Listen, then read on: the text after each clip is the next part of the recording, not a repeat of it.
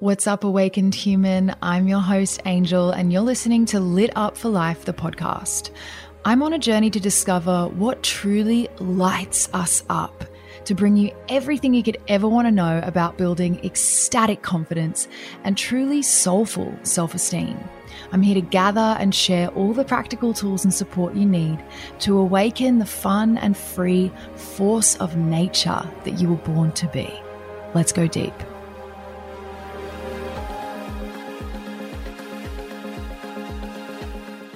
What's up, beautiful human? Thank you for being here.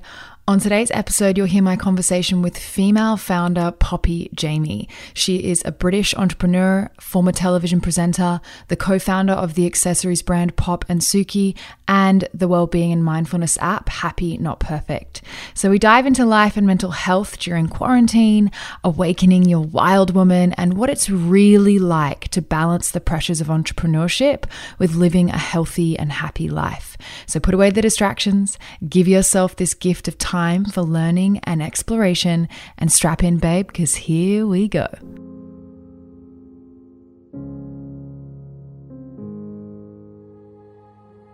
Hello, hello, beautiful lady. Hi, Angelica Alana. I am so excited to be on your podcast. I'm so happy you're here, my love. I feel like it's fun for me to get to be in the other chair because I've been on your incredible podcast, and I must say, you're one of the best interviewers I've ever sat in front of. Oh, that is a real compliment. Thank you so much. Yeah. I mean, I always think it's such a privilege to be able to ask questions. So, but it also helps when you have great guests, and you were a great guest. Look at us just showering each other in love bombs and compliments. So before we hit record, we were kind of discussing life and how life has been for us in this ever-changing landscape. And I know you are, and for our listeners who don't know, a founder and just an all-around boss babe, and incredibly the busy life that comes along with that. And we were kind of talking about the transition into the life that is now because of the pandemic. So could you talk a little bit to what this time has been like for you and what you've been growing through? Yeah, absolutely. So my life before the pandemic, I was on an airplane every single week. I was living between America and the UK. And I feel that I am such a kind of ironic founder of a mental health company. So for those of you guys that don't know, I have a mindfulness app called Happy Not Perfect that gamifies mindfulness. So basically gives you a workout for your brain called the happiness workout or the sleep wind down. And it takes positive psychology and asks you different questions each day and gives you little tools to kind of help you challenge your perspective. And it takes less than 5 minutes. And then we have loads of different meditations and content. And Angel, we met years ago and through Happy Not Perfect, and she recorded just the most amazing inspirational content series for us. So that's what I've been building. That in doing that, I had the least kind of mindful life. And every day I'd be doing, my rituals on the app and my meditations and all that sort of stuff, going, Poppy, you are, aside from this maybe very short window you're giving yourself, you live a very unmindful life, because I was kind of chasing my tail. And then the pandemic came, and in a way, and I say this with being quite hesitant, saying it's been a great blessing, because I do realize that I've been in a privileged situation where I've had a safe base to be in, and I know a lot of people haven't. But for me, it's been a time that I really, really craved. And it's been a lot of lessons. And one that is, why did it take a global pandemic to slow myself down and actually be rooted? Because honestly, I've never felt so happy. And it's kind of weird considering that I've created all these tools to help people on their journeys. But actually, it was when I really slowed down, did I kind of, I suppose, really experience, I suppose, the peace I've been trying to create for everybody else. Oof. Why do you think it is so hard to slow down? I think that our culture does make it hard for us to slow down. And also, it depending on your kind of where you land on the people pleasing scale, and I'm pretty high up, that, you know, since I was quite little, have built these habits around, oh gosh, be nice, say yes, make sure that you're kind of ensuring that, you know, you're doing everything you possibly can for everybody else. And then yourself ends up on the bottom of that pile. And actually, if I was really prioritizing myself, I probably would have half the diary that I had. But I was a freelancer for so long. So again, a lot of people who are freelance, like listening to this, you'll know there we, you know, unintentionally develop quite a lot of fear around saying no to things because you're so worried that something may not come, and that and having certainty is something that, you know, it takes practice to have certainty. But my default was kind of, you know, just say yes in case tomorrow there's a no, or tomorrow there's, you know, the jobs aren't going to come or whatever. So my core beliefs is that, you know, I grew up in a kind of like a family where working hard was like the main thing that we were taught. It was like just work hard, work hard, work hard. So the mixture of the combination of all these different factors, when they're kind of mixed up in my own cake mixture that makes Poppy, it was quite hard for me to slow down because I had the, you know, ingrained belief that I just need to work harder, work hard, work harder. I then, you know, a people pleaser, which I have to work very hard, not being and valuing myself. And then culture is this kind of go, go, go, go, go, and everything that our culture, you know, celebrates and supports, which is this kind of lifestyle of busy. So the thing is that intellectually, I know all of these things. I can go, gosh, you know, there are so many things that are kind of causing us to be busy. But also, one of the greatest lessons I've learned this pandemic is, you know, we've got to really do what we know rather than know what we know and not do what we know. Mm. So really, it was me who wasn't slowing down, and I could find a million reasons, excuses to tell you why I wasn't. Do you think there's a fear there, like not even necessarily just in you, but in the collective or in you around slowing down? And if there is, like, what is the fear? Because I also myself, sometimes I find myself rushing while I'm peeing. I'm like trying to force it out. I'm like, right. What are you in a rush for? Like, slow down, honey. Like, I notice this impulse inside of me to rush even when it's not real. And so I guess, you know, the coach in me wonders, like, what's the fear there? And I hear you saying, you know, that you had that impulse to rush as well, wrapped around a bunch of conditioning that a lot of us have. And I want to get into that as well. But do you think there's a fear of slowing down? And if so, like, what's the fear or concern? Like, if we slow down, then what? I think that kind of going back to like evolutionary psychology, we are naturally inclined to have quite a scarce mentality. Because, you know, the reason why our kind of human race survived was because we're a species that kind of, I suppose, had that instinct of worrying that there wasn't going to be enough. So it would mean that we would kind of, you know, spend extra time trying to kind of find food and like worry about kind of maybe our shelter not being sturdy enough, and then spending extra time making them sturdier. And as a consequence, we're here now, however many thousands of years later. And that tribe mentality that aided our survival, I think, is now kind of working against us.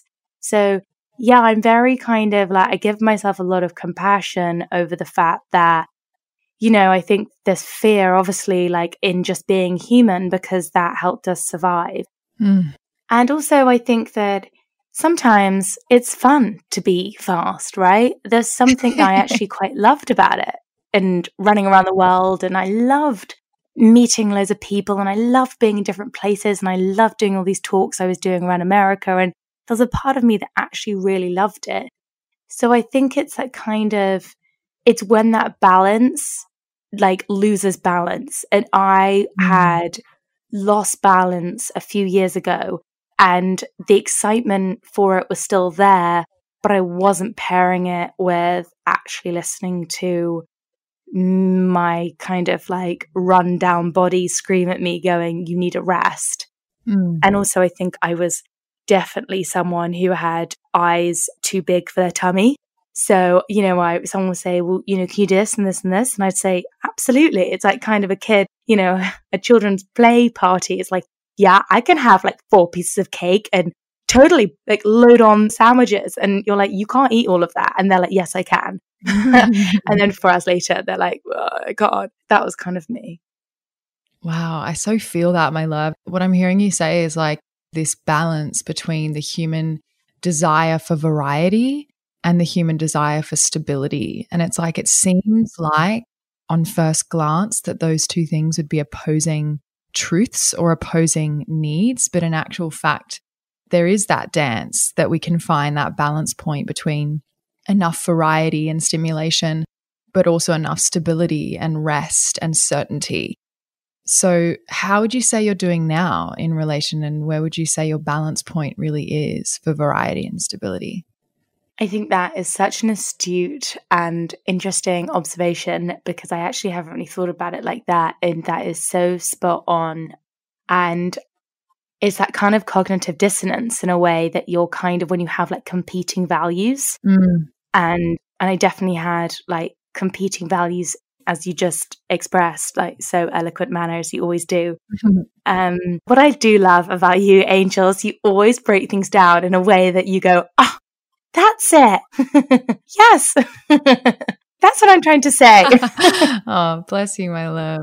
Well, this is the thing with the lockdown. I think that I hadn't prioritized my need for stability because I maybe took it granted, I think, in a way. And so I was living life in a way kind of too much in my maybe kind of 15-year-old mindset, which was, you know, deeply frustrated at school and just so wanted to break out of, you know, kind of parental control and go explore. And I kind of forgot that I grew up and I still had that kind of yearning to explore, but completely forgot I needed this stability. And so the lockdown gave me this incredible, like, forced stability. And it has just been the most unbelievable time where I've been fortunate enough almost to be shown the value of stability and the value of routine and the value of the mundane. Yes. And I used to be like allergic to like normal or routine. I'd be like, oh, you know, but oh my God, I love it. I feel you, sister. I've never felt so happy. Yeah, I feel you. I feel that I was, you know, some years ago running around the world and traveling a ton and had the privilege to do that, but always chasing and had this kind of like almost addiction to variety. Mm-hmm. And you see that even just in social media culture and blah, blah, blah. Like it's wiring our brain for that. But when I slow down, now I'm like such a grandma soul. I'm like, oh my gosh. We'll be like, I feel a little bit funny. And Patrick's like, you haven't left the property in like 6 days. I'm like, oh yeah. I'm just like on the mountaintop, like doing my thing, wandering around the bush, like so happy in the simplicity. And there is such a beauty there. But I do also see that correlation between youth and like wanting to explore. But it kind of made me think of something interesting. And I don't know whether you'll agree with this, but hearing you say like you kind of took for granted that stability. And I wonder like, in a world where convenience, quote unquote, is getting more and more and we're building up all this technology faster and faster, it's like we went out to discover what is the meaning of life and we couldn't really figure it out. And so in the meantime, it seems like we've just been figuring out how to make our lives more, quote unquote, convenient and comfortable until we figure out what the meaning of this whole thing is.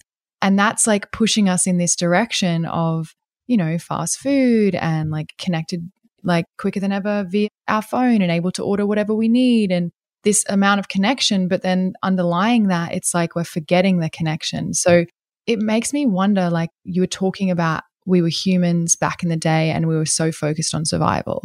Now it seems as humans, we're so focused on variety because we're almost too comfortable. Mm. And it's like, I don't know, it just made me, when I was hearing you talk, I was like, wow, the level of consciousness. And I realized that not everyone, as you said earlier with the pandemic, like not everyone is safe. A lot of the population on this planet is still having to worry about their safety. But for those of you listening, I'm going to assume that, although I'm sure you have worries and concerns and sometimes, you know, worries about bills and all that kind of stuff, but you're listening to this on some kind of device, you probably have a roof over your head. So like the concern for us then can shift to like how much stimulation and variety can we literally jam into our human vessels, because as you said, we're forgetting stability or the value of it. So I don't know, that just kind of inspired that little riff. So I wanted to share it. Yeah, I haven't thought about it like that in terms of addicted to variety. And I also think there's to your point on the social media thing, there's this pressure. I mean, even if you look at kind of retail and fashion, there's this pressure to have kind of variety in your wardrobe. Yeah. And again, that's an odd concept, right? Because something that, you know, the consumer world has kind of wanted us to believe. And so we would buy more, but really like just wearing, you know, your favorite t-shirt and jeans every day, what's wrong with that? And I mean, I basically spent 5 months in lockdown wearing, I just alternated 3 different leggings and a couple of black tops. It literally gave us that gift though, like reminded in the way, like, yes, there's a lot of pain and challenge in this, of course. And of course, that's usually the greatest catalyst for growth. And in that, it's almost brought us back to this simplicity. Like people are baking sourdough again, myself included. Like, you know, we're back to this like simple living in the home with your family. So how can we make that more comfortable? And yeah, you're rotating a couple of outfits. I mean, I didn't even fully realize or have any sort of pain or loss around my clothes. Like, of course, when the house burned down, I was upset about a lot of things, but more the sentimental stuff that we couldn't get back. I didn't really think about my clothes, but I also realized that we went to San Francisco so that I could replace my passport. And in that, we were like, oh, like, let's go for dinner in the hotel. And I realized I was like, oh, I don't have anything to wear. And then I had a little like heart, like, oh, moment. And I moved through it pretty quickly. But it's like the pandemic in that way for us was also a bit of a buffer, because the world wasn't just continuing on and none of the stores were open to replace any of our stuff anyway. And then we realized like, you don't really need anything. As you're saying, like, do I really need to have, you know, 100 outfits, or like, do I just need clothes on my body and maybe some fresh underwear? Like, yeah, it's really seems to have given us in all our different ways. I'm hearing that from you and we've experienced that in our own way. And I wonder for anyone listening, like, has it reminded us of the gift of just like simple living, slowing down? Absolutely, completely. And also it was a bit like, you know, when you take all your, you know, sofa and chairs out of a room and suddenly you go, oh, wow, the room is so big. Yeah. And it's just kind of like rearranging. And I kind of felt like that the pandemic was a bit like that. For example, really enjoyed being super simple, just wearing some leggings and a top. But then my first time where I could put on a dress, I was so excited. Yeah. And that was such a lovely excitement, again, on a really simple thing, like wearing an old dress that I hadn't seen for ages. And that was exciting too. And seeing people for the first time, it was like all of these things, we were able to do them for the first time. And that was quite nice too. Yeah, I feel like the sweet, it just isn't as sweet without a little bit of sour. And life, definitely, we can trust it to give us a little bit of sour. So it's up to us to just like, yeah, lean into that, navigate that, trusting that the sweetness is going to come. So I wondered, could you take us back, slight pivot, to 17-year-old Poppy, or however old you were when you graduated high school? Who was she and what was she like and what were her fears and her desires? 17-year-old Poppy was cool. Oh gosh, my heart kind of breaks for her in a way. She was so insecure and oh gosh, I just think about she's gone. I mean, it's quite a long journey, I guess. And just the 17-year-old me had, you know, she did not think that she was enough at all and just assumed that she had to try so much harder than everybody else. And she really wanted to be seen. And I don't think she ever really believed that she was seen and understood, because I think that I've always kind of been slightly different to kind of like the status quo or what was like deemed normal. My desires, I think I just so wanted to show people like who I really was. And my fears were that I was like insignificant. We'll be right back.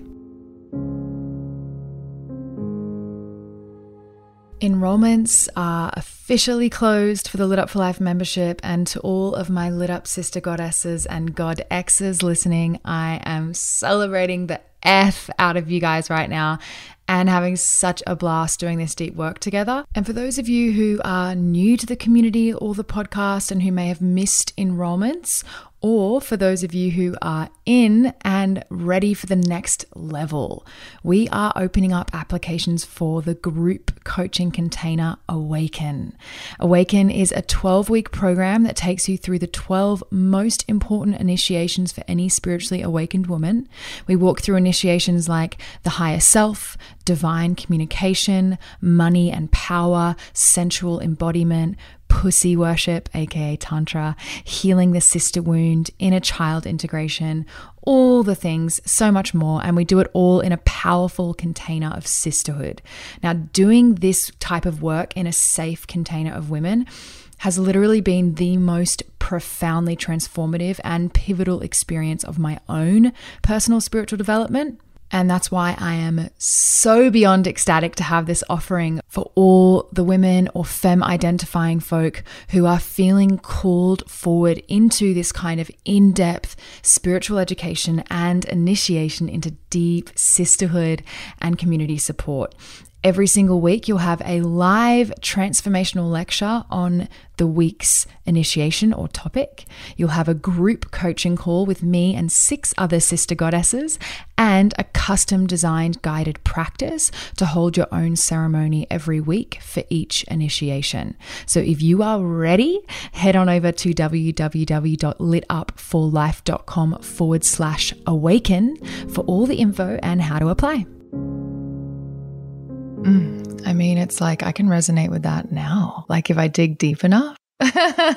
What would you say the journey has been like from her to who you are now as a woman, and navigating that existential human fear? I think most adults listening could relate to that we're not enough, that we're insignificant, and that no one sees us.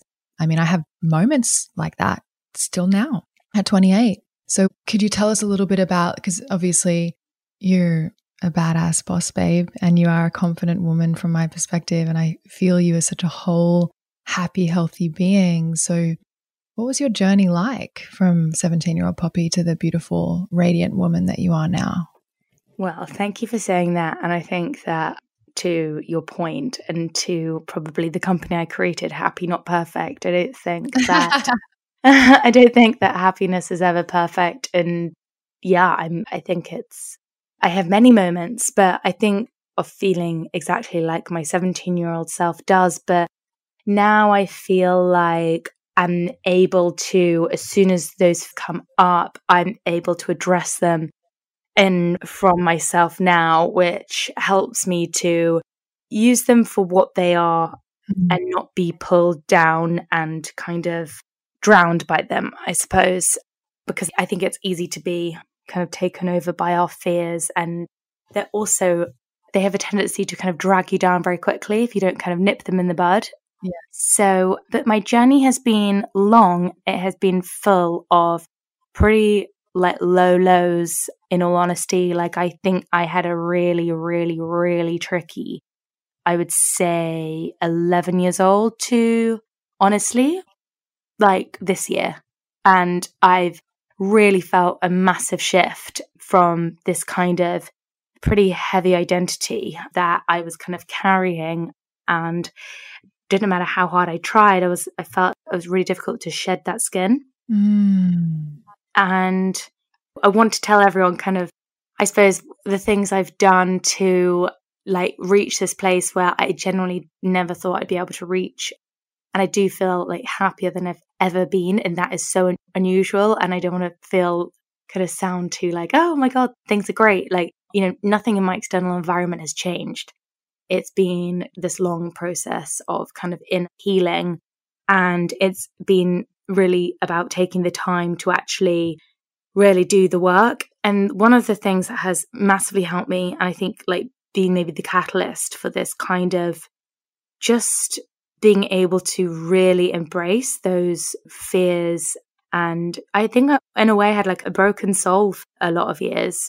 And that was probably the reason why I was so ambitious and the reason why I worked so hard, because, you know, like many kind of make that mistake thinking that external validation is going to make you feel full internally. And obviously kind of learned pretty quickly it doesn't do anything.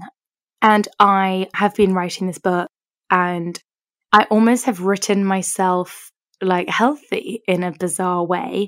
And I don't believe that anyone like needs to even, you don't need to think that you're going to write a published book to be able to do this. But I think it's the process of journaling every single day and questioning your thoughts and why they're there, and questioning the like the truth of your thoughts. For example, like my thought that I'm insignificant, like really challenging myself on that, being like, well, are you? And, you know, it took many days of challenging the same thoughts, of challenging the same fears to go, actually, I'm ready to write myself a new narrative, and I'm ready to, and the journaling really helped me have the strength to kind of like really ask myself why I keep sticking to this old one. Like I'm not 17 anymore. And that's what was kind of quite a big revelation for me, was to remind yourself how much time has passed. And I think it's quite easy, especially when we're stressed, especially when we're under pressure, for us to kind of like retreat back to like our scared, like 17, 15, 12-year-old selves. So it's been, and it's just a practical tip for everyone, running every day. It sounds so, I hated running, and running every single day has also been the best medicine I have ever taken. Wow. Hear that? Heard it here first, folks. Move your body and write about your feelings. And what I'm hearing you say is like the big point of difference between the 17-year-old you and the you now is, I'm perhaps oversimplifying it, but the capacity to realize that that voice that comes up and says you're insignificant, or that voice of fear, there's a part of you now that realizes that's not a one-way conversation, and you can speak back and you can question it. And I think that is one of the most powerful things that we can ever learn as a human, that those are the voices of fear or doubt that come up within us. It's not a one-way conversation, that we can speak back. And it sounds like writing your book was extremely cathartic. Are we able to talk about the book? That's so exciting. Oh, thank you. Yeah, so it's being released next year, and it's a big deep dive into all of this. This is why I think your questions are very relevant for the book, but the book is really just looking at how, you know, our core beliefs shape our life, and building a framework to reflect on your feelings, because I have always been someone who, I say in the book, like my feelings I often picture are like naughty kind of class when you're trying to manage all these children that do not want to do what you're telling them to do. You know, they're too loud, they're rude, they speak back, they want to like do things at the times you don't want them to do, you know, you don't want them to say things. And that was kind of like my feelings. They just would pop out at just the wrong moments. So just to you know, to rather than to kind of like push them away and numb and suppress and ignore them, it was a process of actually going, okay, let's have a look what's here. And so the whole kind of thesis of the book is around flexible thinking. And it's kind of, it was really inspired by this Shakespeare quote, which says, you know, there's nothing good or bad, just thinking makes it so. And I thought, oh, that's so true. And it was, you know, again, the most simple things are the most profound things, and many people before me have written about them. And so it's just my kind of journey through years and years of talking to experts. You feature in the book, I might add. Oh, how fun, my love. And I mean, what a journey it's been, by the way. We've been talking about, you know, the vulnerable stuff and the challenges, which is really what we're here to do. You know me, I'm very Scorpio, honey. I love to deep dive, and also just want to celebrate you. Like, you're an incredibly successful, accomplished woman. So in the name of that, have you read the book Pussy by Regina Thomas Hauer, A Reclamation? No, but I want to read that book. Yeah, it's a wonderful book. But basically in that book, there's this idea called bragging, which we all know what a brag is, but essentially she's like repurposed it, given bragging a rebrand, and said that, you know, I love that. Yeah. She's like, because women are often, we don't brag or we don't celebrate ourselves, and we don't even share, let's say, with some of our closest friends, like the things that we're really proud of and that we have achieved, because, you know, being held in your mess is really vulnerable. But I think sometimes celebrating or allowing yourself to be celebrated can be like as vulnerable. And so she's got this idea that we should always like have a moment with our girlfriends or a friend and just call and like get your brags off your chest that you want to celebrate. So I want to talk about like what is success to you, but before that, can you do some brags for us, my love? You're such a queen. I want to celebrate you. I mean, one, you're releasing a book, but also give us some brags. What are you proud of right now? What are you celebrating? God, that is so opposite to English like conditioning, where like you don't you self-deprecate at all moments, and you're told that there's nothing more unattractive than bragging.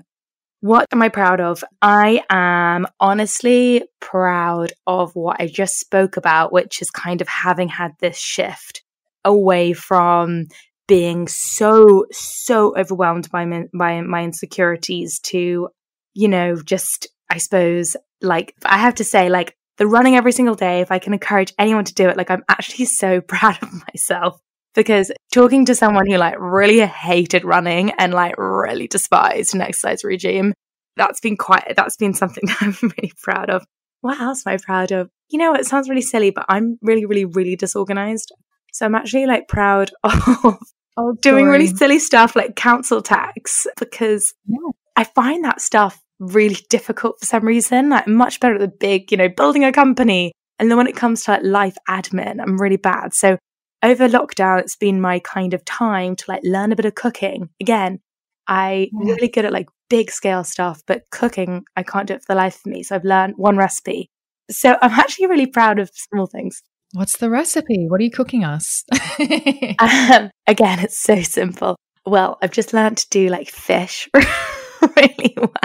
Yeah, seafood's not an easy one. I live with a chef, honey, so I know that seafood that's a tricky one and definitely worth celebrating. Also, the coach in me has to say, old story update, when you're like, I am not an organized, or I am a disorganized person, or I'm bad at this. I'm like, unsubscribe from that story, my love. Yeah, unsubscribe. Yes, unsubscribe. I'm unsubscribing. So yes, I'm becoming more organized. I'll rephrase it. And I'm becoming better at admin. The English, and you had to throw in a little bit of self-deprecation in the brag, right? Yeah. It's like loving all self-celebration. But what do you think? I mean, yes, the English culture, there's a little bit of that in the Australian culture too, definitely more than the American culture where I live now, which I actually love how much people are willing to celebrate themselves here. I'm like, yes, queen, get it. I find it very inspiring. But we were also talking about people-pleasing earlier. Do you think for women, is it like, do you think women find it harder to celebrate themselves? And how do you think that this conditioning that we have, like we were saying, or like you were saying earlier, like to people please and to not celebrate ourselves, like do you think that conditioning is more focused on women? Absolutely. And I think that, I don't know this and I haven't looked into the research, but I imagine kind of we've also inherited from our mothers and a kind of bias to people pleasing. Because, I mean, for me, especially, I have two brothers, but I was told and taught very, you know, from a young age that be nice, be polite, be likable, you know, don't make people cross. And, you know, I learned that was the way to do things. But I don't think all women are people pleasers. And because my best friend, for example, she really isn't. I mean, and that's why I love her so much, because we're yin and yang. And she's really doesn't have that people pleasing. She's happy to tell people no, and she doesn't like that. And this is why I love having friends that are so different from you, because she's actually really taught me to like lessen the people pleasing. And she's like, you don't need to do that. And I'm like, yeah, you're right. I don't. So, you know, I'm actually kind of like trying to like lessen the conditioning really from my mother, because my mother is the ultimate people pleaser. So I love having friends who are really strong women who aren't people pleasers. And funnily enough, like most of my best friends aren't people pleasers. And I think I've probably chosen them for a reason, because I love that quality about them so much.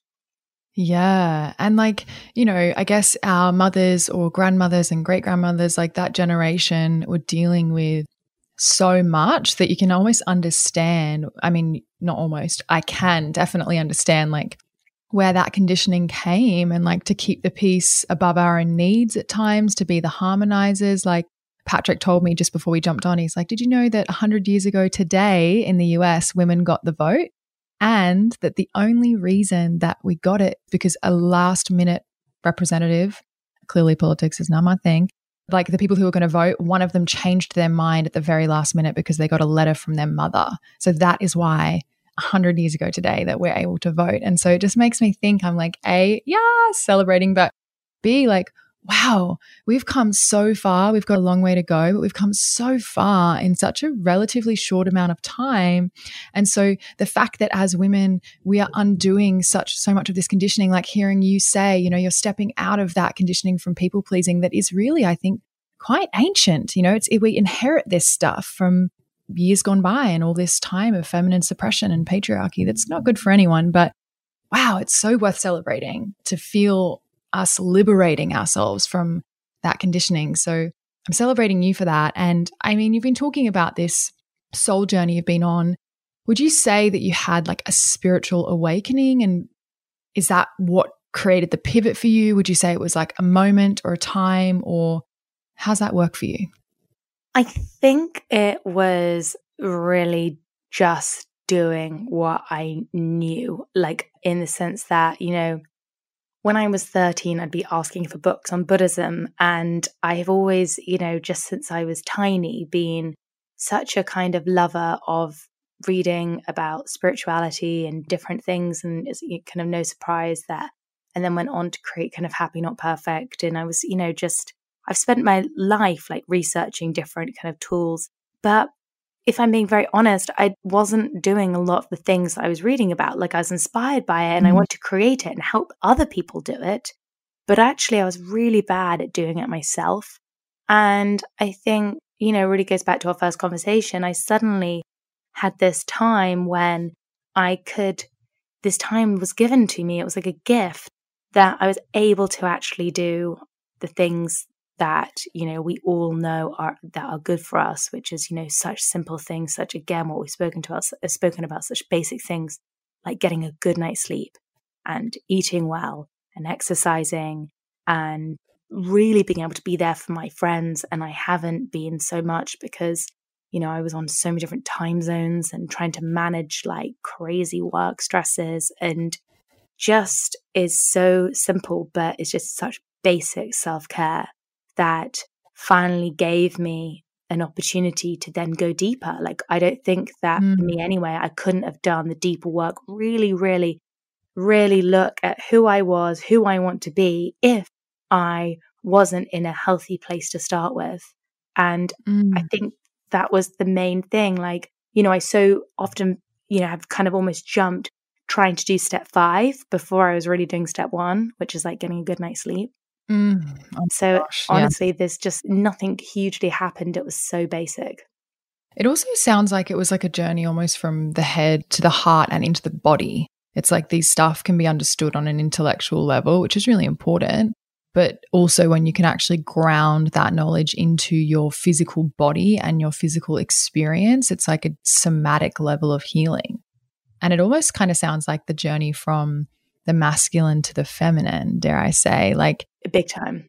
Yeah. And there's so much masculine lineage that's fully intact, like the spiritual lineage that is masculine is fully intact. And we know why that is. And it's a beautiful thing. It's a really important stuff. But the feminine lineages of spirituality and practice have not really been celebrated and often suppressed or destroyed, but it's starting to come back. And I know that you recently were reading Women Who Run With The Wolves, right?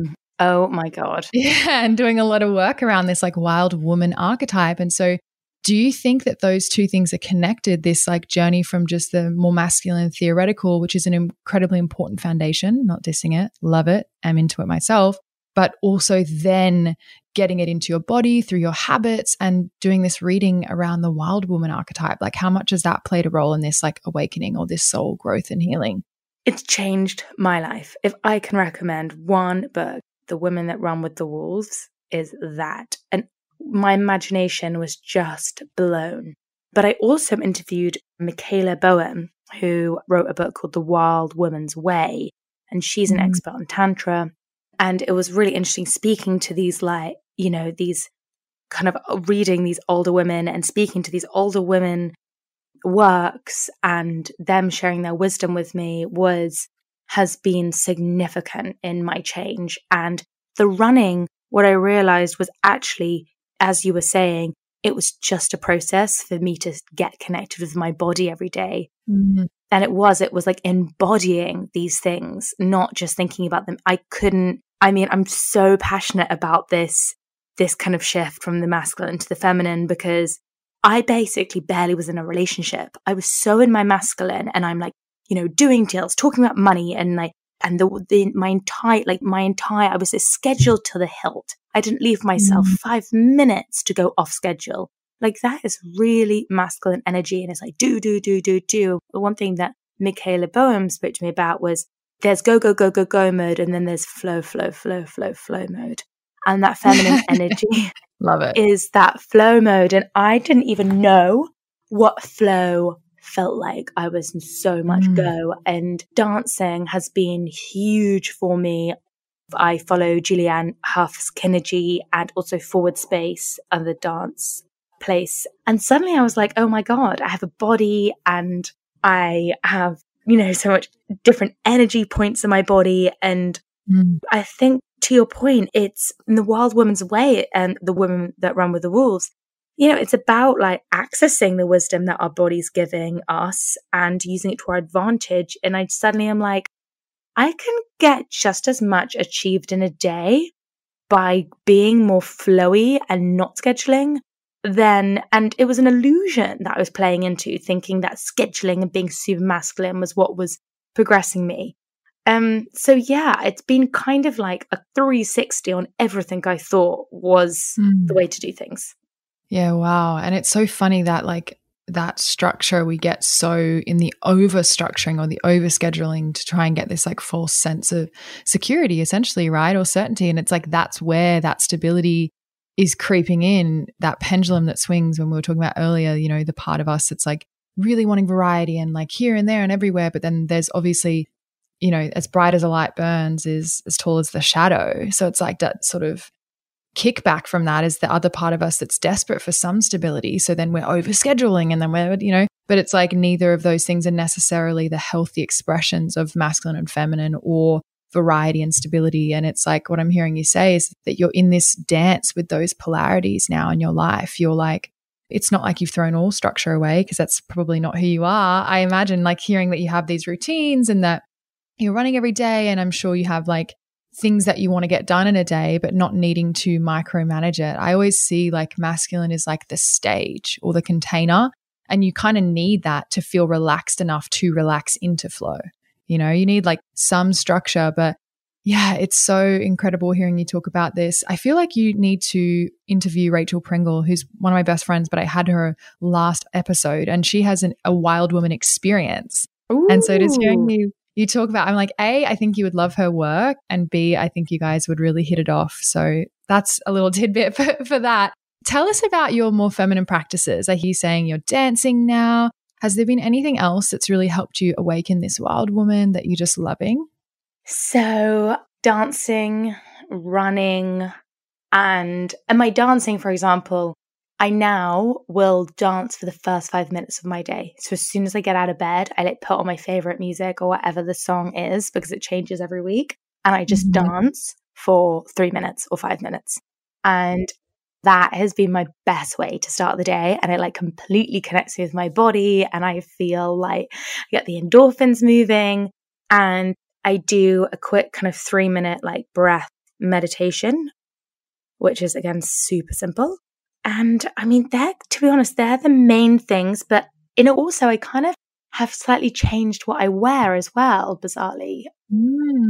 That's been interesting. And that's been kind of interesting, like just to really embrace my feminine. And I spent years just in black jeans and a black T-shirt.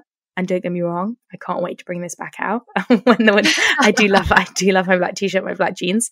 But more and more, I'm like buying different, like exploring with like different dresses, or like, you know, just putting some different colors. Or even I used to be, and again, the lockdown has kind of, you know, forced me to begin with, but I've really taken it on. But this sounds so silly, but I used to be obsessed with getting my hair blow dried. I would have my hair blow dried twice a week because it was almost kind of this, like, it saved me time because I got quite curly hair. I would just get it blow dried. And it would mean that I could just not, it's something I didn't have to think about and I could just work more and it saved me time. And then obviously lockdown came and that, you know, blow dries ended. And I started just to wear my hair like curly again and like quite wild. And I suddenly am like, wow, I started to like my hair again. I know that it's such a simple thing, but it like means a lot to me because I've hated my hair for so long. You know, from that 17-year-old self who wouldn't be seen dead with her hair natural. So that's been quite a shift for me. Wow, I love that. And you know what's so interesting is I have like quite a few girlfriends who have gone through that process of like letting go of the blow dry and like accepting their hair natural. And it's such a beautiful thing. And I think curls and just being in whatever is your natural hair and owning it, there's such a sexiness to that confidence. Speaking of sexiness, how would you say this wild woman exploration has affected how you relate to, yes, your body, but also like your sensual expression, if it has at all? Well, funnily enough, I would say it's had quite an extreme effect. Oh, yeah. Do say more. Well, again, like, because I was so in my masculine, I think that like it's so strange that I spent years being single. Like I was like basically 10 years practically. I mean, there was like some breakups, but literally 10 years being single. And suddenly I'm shocked. Like someone even just like smiled at me walking down the street and I was like, oh my God, that never used to happen. And I really put it down to this, like this exploration of this wild woman inside, and it's completely changed my energy. And I've just never had this like a feeling of sensual. I've never thought to myself I was sexy ever. And it's the first time in my life that I've gone, oh, maybe I am sexy. Yes, you are sexy, queen. I've been seeing those Insta shots. I'm like, hey, get it. And I think that there's just something about the dancing. I mean, I find for myself and hearing you say like you're getting up every morning, you're dancing, you're in your body, you're running, that marks the experience of being in our body as pleasurable and has us saying, yes, being in this body is fun and it's free. And as women, I think we're taught to internalize a no to ourselves, to our bodies, to our ideas, to a lot. We're taught to just say no to ourselves. And that is like crippling and it's not confident, and then we're not radiating energy out. But when it sounds like you're in these processes of like dancing and embodying and like marking that experience of being in the body as pleasurable. And so maybe now when you're out in the street and you're like feeling yourself, yeah, people are feeling you. It's honestly, I so hope that anyone who's listening like this, it helps, because I can't tell you, I just divorced myself from this idea of me being sexy or like, as I said, like eternally single. And it's just been such a shift, and the feeling of this energy around this kind of like root chakra. And I'm like, oh, wow, it's really pulsating. And it's all from the dance. It's all from the dancing and just like actually going, oh, wow, I have a body. And I had just pretended that I hadn't had a body because it was a nuisance in a way before. Do you think that the layer of conditioning on particularly British or UK women is even more so around that? Yeah, absolutely. I mean, I was conditioned to be polite, not sexy, like don't show flesh, don't show any, you know, don't wear too short skirts, don't wear too short tops. And yeah, I mean, such heavy conditioning around being conservative. So it's unsurprising that I've gone through kind of really challenged my conditioning, that I would then be able to kind of even access this wild woman that's inside all of us. But it really takes a lot of kind of challenge your conditioning of like, where did I learn that I wasn't sexy, and where did I learn that I didn't deserve to, you know, feel good about my body and on all of these sort of things. Yeah, because, you know, you think about little girls, it's like we're not saying no to ourselves or our bodies, we're in rapture. We're like, wow, this is so fun. This feels so good. I like this outfit and I want to dance here and this flower smells really good. And like, we're just in rapture and reverence of our bodies and such sensual beings, like such incredible teachers little girls are about how to be in your body and be in the world and in celebration. So yeah, you're right. Like it is learned, right? I just cannot wipe the smile off my face. I'm so happy for you, my love. And I can just feel that energy oozing and radiating off you. And it's like, it's really exciting. Thanks, Angel. Well, Angel was very much a part of my journey in shedding a skin. So many thanks to you. I absolutely, literally my life's greatest pleasure.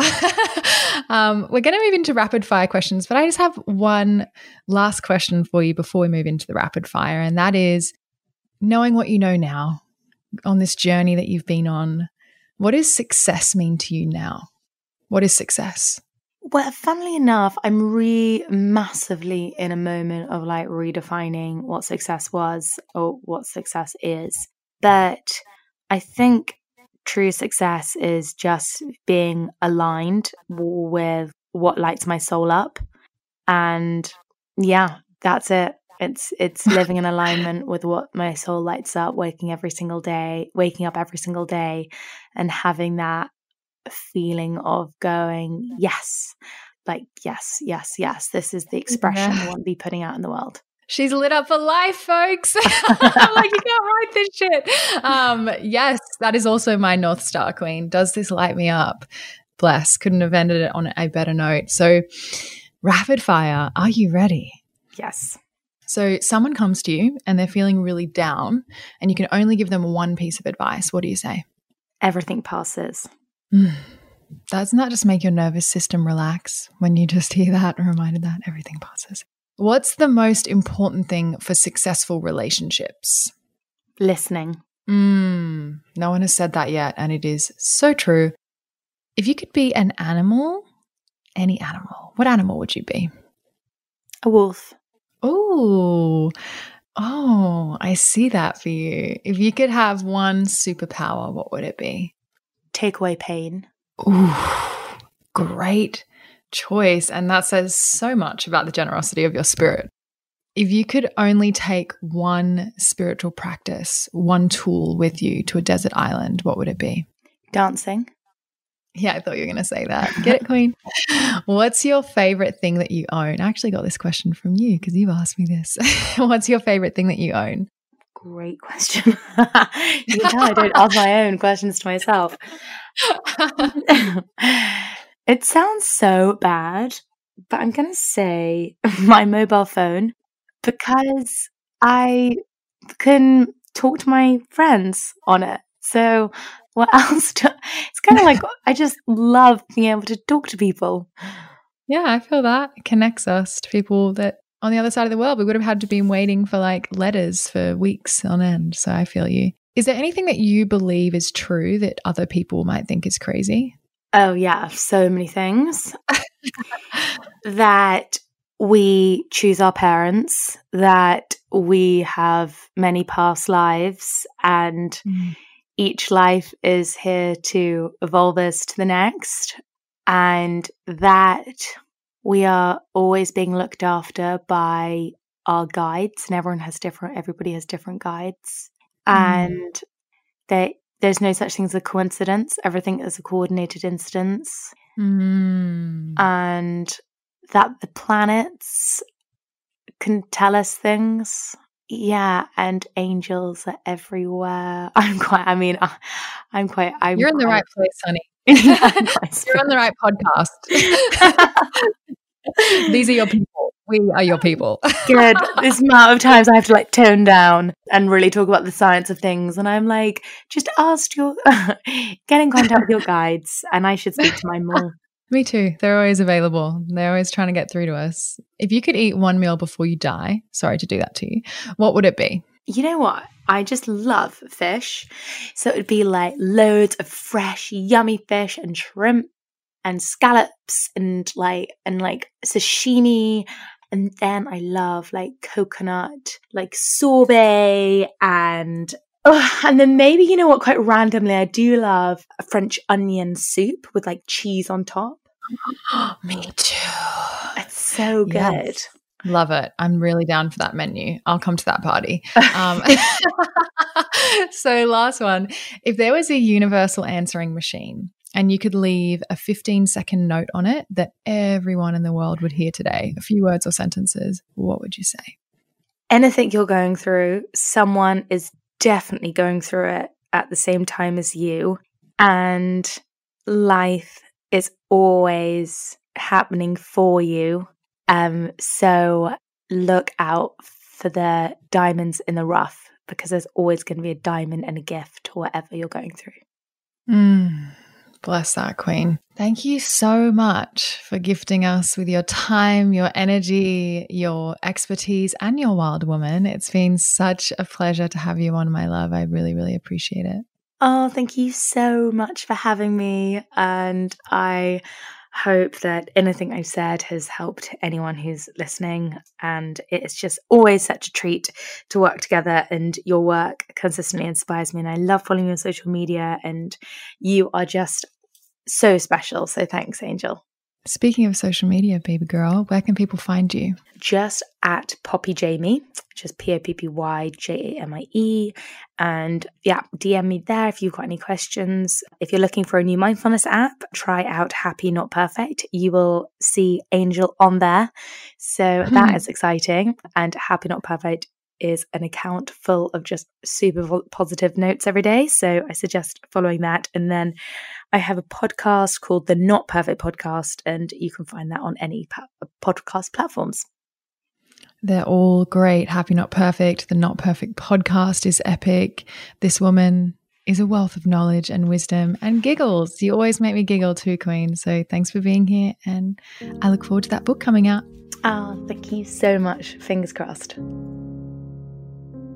Thanks for listening, beautiful, divine human beings. And remember, if you are feeling the call to go deeper in your spiritual transformation, if you are desiring to deepen your community, to have sisters walking on this path beside you, to have my one-on-one support and some in-depth spiritual initiations, transformations, and just profound healing and embodiment of ecstasy that you're so worthy of, then come on over to www.litupforlife.com/awaken. You're going to get all the info on the group coaching that's opening up soon and how to apply. I'll see you there.